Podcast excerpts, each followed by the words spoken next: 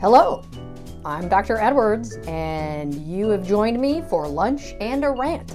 Thanks for coming. Today I am going to talk about why can't hospital and doctor prices be posted?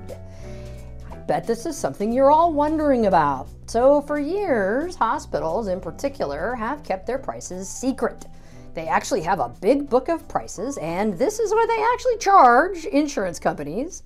However, insurance companies have contracts with the hospitals that say they're only going to pay this much, which is typically much less than the price that the hospitals have in their big book of prices.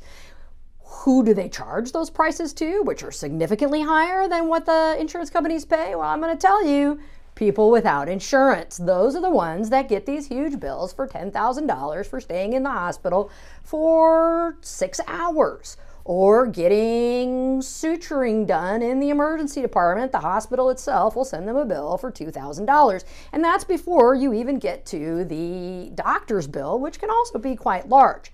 One thing you need to understand when talking about insurance and talking about who pays for what and why is that there are multiple different billing entities in any visit to, let's say, the emergency department.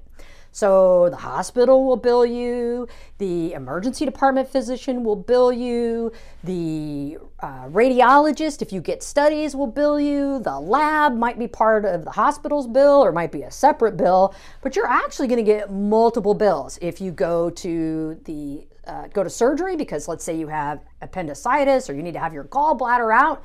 Well, now you've got an anesthesiologist also billing you as well as a surgeon billing you. That's a lot of bills. That's a lot of people that don't specify what their prices are before they send you those bills. the question is, why is this? Well, I'll tell you, the reason it is is because they can get away with it.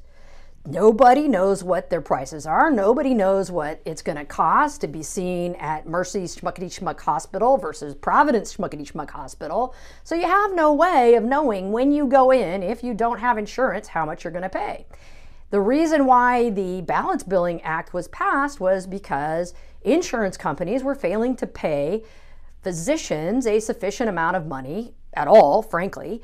And so, what physicians were doing and hospitals were doing were taking the difference between, between what insurance company paid, which was unreasonable, and what they had on their books as the charge, which was frankly also unreasonable. But on the high end, they were charging all that extra money to the patients, who, of course, cannot pay it. That's very reasonable that we're going to put a stop to that. I can discuss that at length, but today we're talking about why we can't post prices. The answer is there's no reason.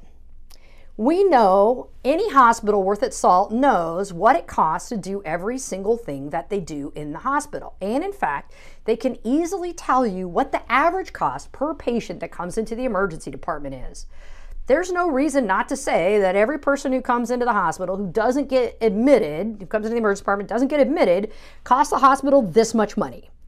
Then you take all those people together and you average all those costs and you say for every single patient, on average, it costs us $400. So we're going to charge $450 or $500 to make a reasonable profit on that so that we have enough to run our systems. Similarly, for doctors, there's no reason for us to say, okay, Every patient who comes into the emergency department who doesn't get admitted to the hospital costs us roughly $250 to take care of. This is before we actually send a bill to the insurance company. So instead of having all of these complicated systems with every insurance company and every cash pay patient paying something completely different, it would be very reasonable for every physician group and every hospital to say every visit, if you don't get admitted, is $250. And every visit, if you get admitted, is $1,000. And every visit, if you get admitted to the ICU, is $2,000. There's absolutely no reason not to do it that way. Why don't we do it? Because that would be much too simple and would not require near the level of administration obfuscation, and complexity to make it very difficult for people to decide where they should get their health care. Honestly, do we want to pick our health care based purely on price? Absolutely not. Quality is a completely different rant, which I will be happy to undertake on another day, and you can look forward to that.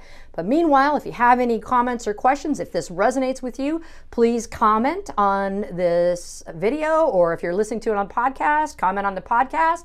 Please like and subscribe to this podcast, especially if you want to hear more about how the uh, medical and health systems are completely screwed up, although you can look forward to some non medical rants someday because I have a lot of opinions, and so do the people I know. Thanks for listening. This has been Dr. Edwards with Lunch and a Rant.